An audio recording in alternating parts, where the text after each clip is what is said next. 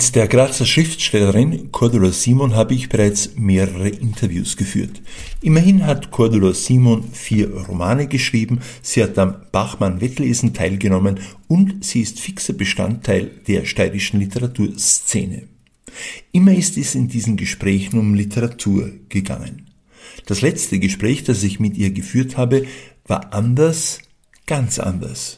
Dieser Verstorbene saß im Rollstuhl und äh, hatte relativ viel Gewicht und nachdem er sehr lange lag, war es auch wichtig, dass wir ihn so in die Biohülle, also das ist so eine, sieht aus wie ein sehr großer Plastiksack, äh, befördern, dass er auch nicht aufplatzt.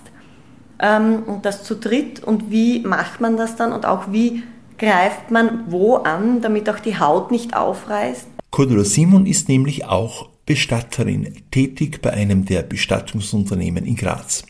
Im Turnus hat sie Bereitschaftsdienst und wird gerufen, wenn in Graz ein Mensch stirbt. Über diese Arbeit hat sie im Gespräch mit mir erzählt. Wir haben uns in der Grazer Innenstadt getroffen. Bald habe ich gemerkt, es ist gar nicht so viel Unterschied zu einem Gespräch über Literatur. Es geht immer um das Leben. Mein Name ist Günther Entschitsch. Willkommen zur neuen Ausgabe meines Literaturpodcasts. Geschichten. Der Podcast aus der Literaturhauptstadt Graz.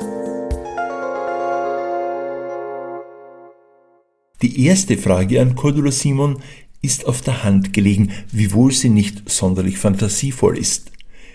Wie ist das, wenn man zum ersten Mal in seinem Leben zu einer Leiche gerufen wird? Meine Erwartungshaltung war zuerst, dass das einfach ein Leichnam, ein Körper sein wird. Überraschenderweise war es dann ein Körper, der schon mehrere Wochen nicht aufgefunden worden war und äh, dementsprechend ein bisschen anders aussah als die menschlichen Körper, die ich gewohnt war. Es gibt ja ähm, in, in Filmen immer wieder so äh, Menschen, die zum ersten Mal einen Toten sehen, die erbrechen dann oft, es wird ihnen schlecht, sie müssen den, den, den äh, Schauplatz sofort verlassen. Wie ist das bei Ihnen gewesen? Nein, das hatte ich nicht. Ich bin zuerst einfach mal da gestanden und habe gestarrt und mir gedacht, oh gute Güte, wie machen wir das? Ähm, und dann habe ich festgestellt, nein, die Leute da, die wissen schon wirklich, was sie tun, denn ähm, dieser Verstorbene saß im Rollstuhl und äh, hatte relativ viel Gewicht und nachdem er sehr lange lag, war es auch wichtig, dass wir ihn so in die Biohülle, also das ist so eine, sieht aus wie ein sehr großer Plastiksack, äh, befördern, dass er auch nicht aufplatzt. Ähm, und das zu dritt und wie macht man das dann und auch wie greift man wo an, damit auch die Haut nicht aufreißt bei jemandem, der länger liegt. Äh, und dann nicht irgendwie sich dann Teile verselbstständigen.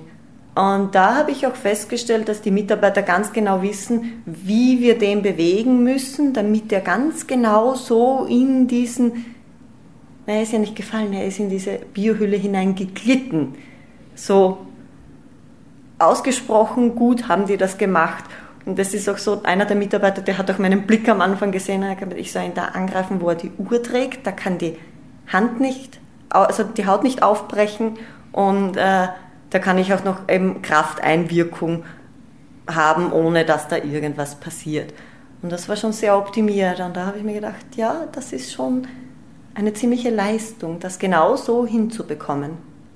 Das heißt aber auch, ich entnehme Ihrer, Ihrer Erzählung jetzt, dass relativ viel Know-how notwendig ist, viel Erfahrung auch notwendig ist, auch wenn man so will, äh, Technik und handwerkliches Geschick äh, bei der Bestattung.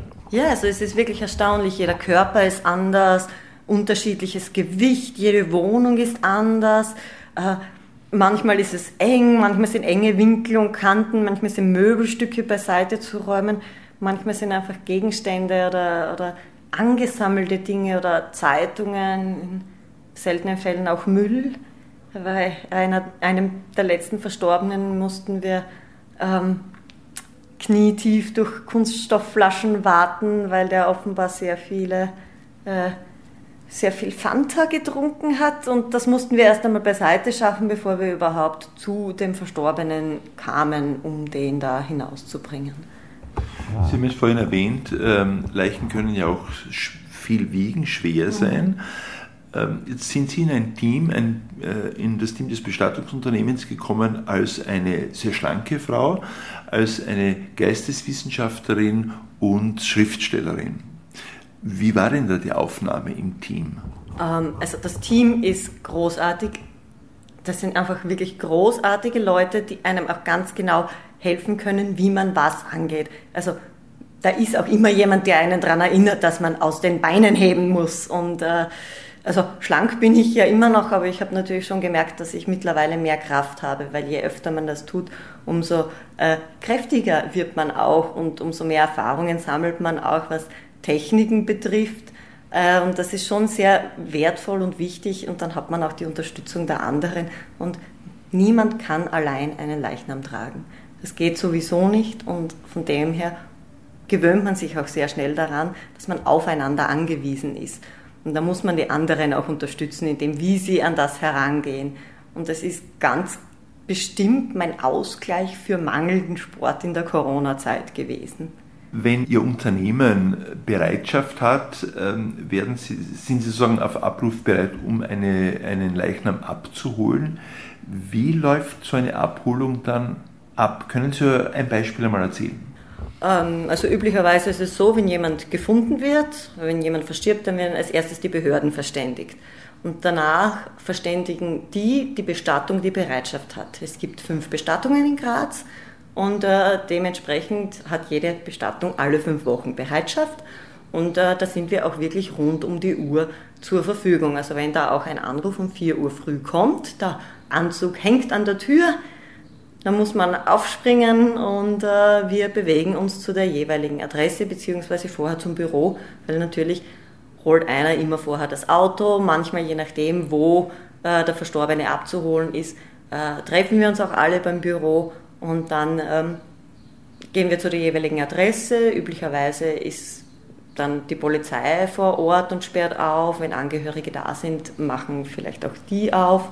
Und äh, dann ist es so, dass wir je nach Verhältnis von Wohnung und Platz die Person eben in ähm, unser jeweiliges Transportmittel legen. Da gibt es verschiedene Möglichkeiten, eben mit, einer, mit dem Schlitten, der aus Kunststoff ist, wenn es sehr unwegsam ist, oder auch mit einem Holzsarg, was gerade, wenn Angehörige da sind, die doch eher zu schätzen wissen, dass man den Verstorbenen auch wirklich in einen richtigen Sarg legt. Wie sehr muss man auch psychischen oder psychologischen Beistand möglicherweise leisten, wenn Sie, Sie haben es erwähnt, wenn Angehörige etwa da sind?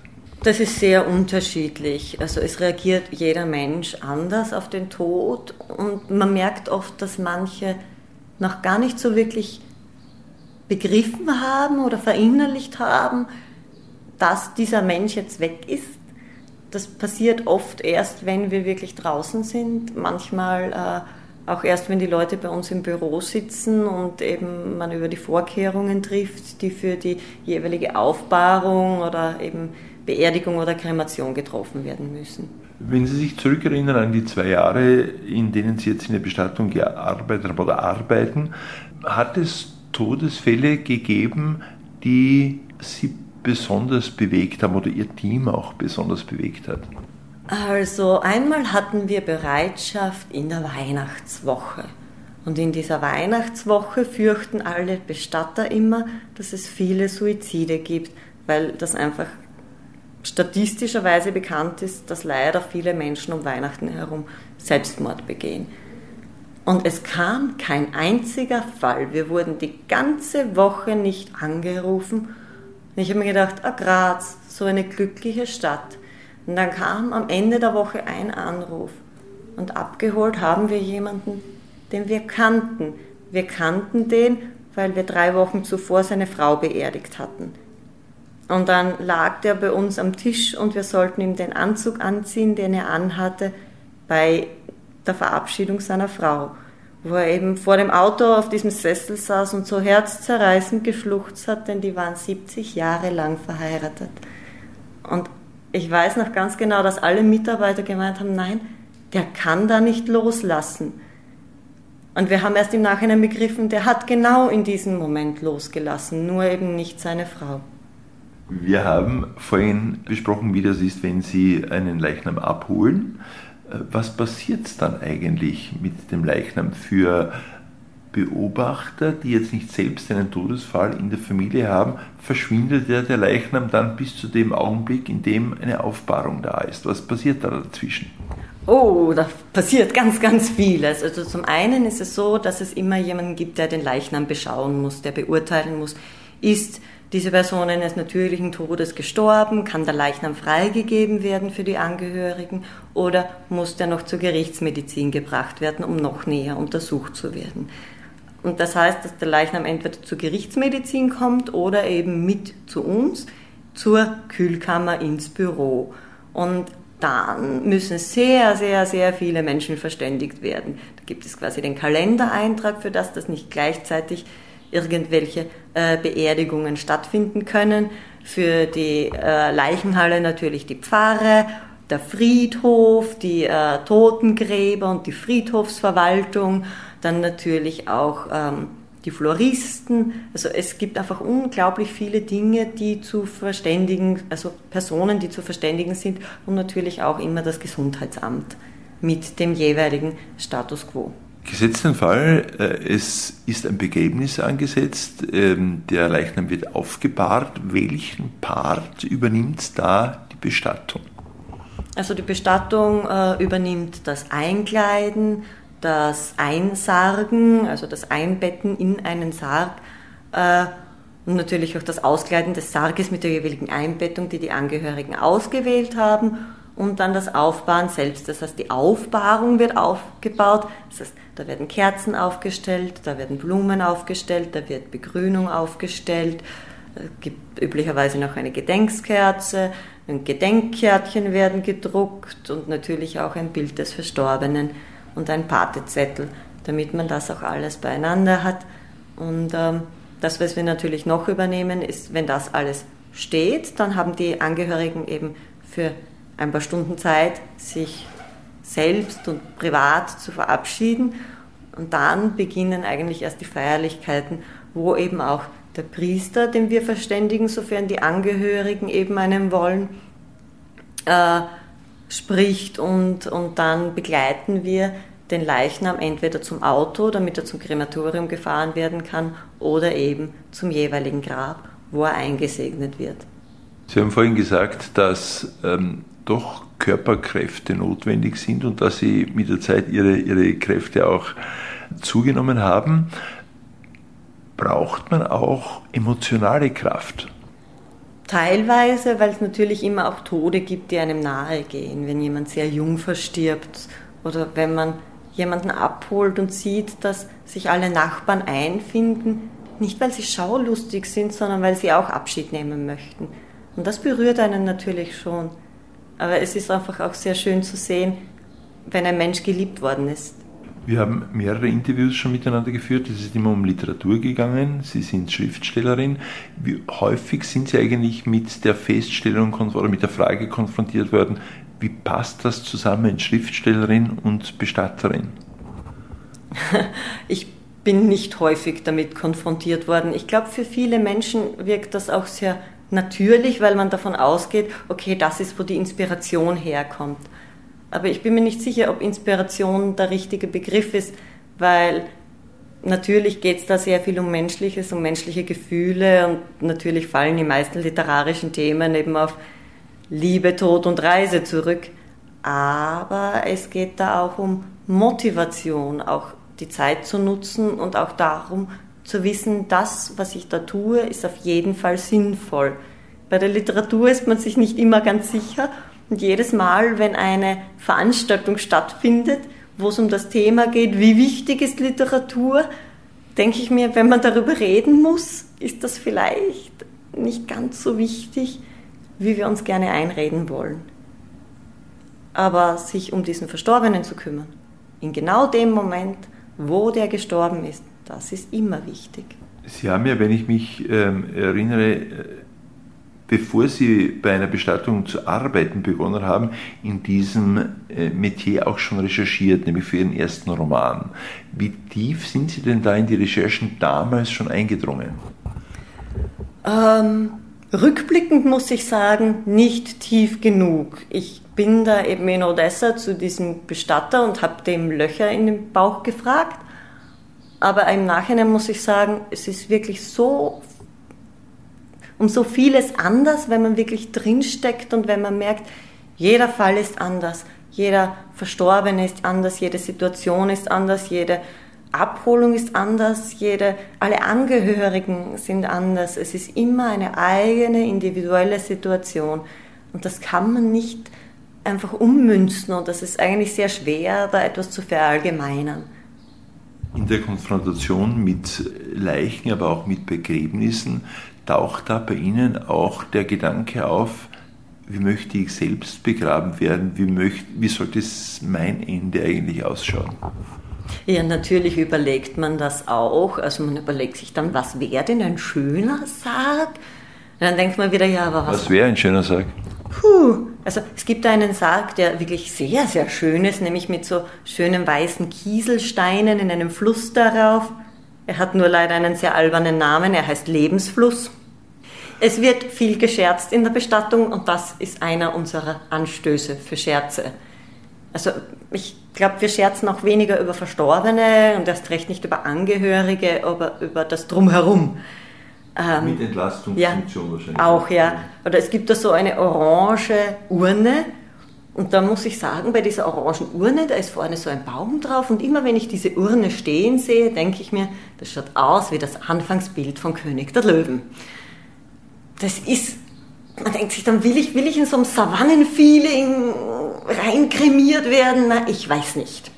Und äh, man überlegt sich da schon, was wäre eigentlich was, was man dann haben will.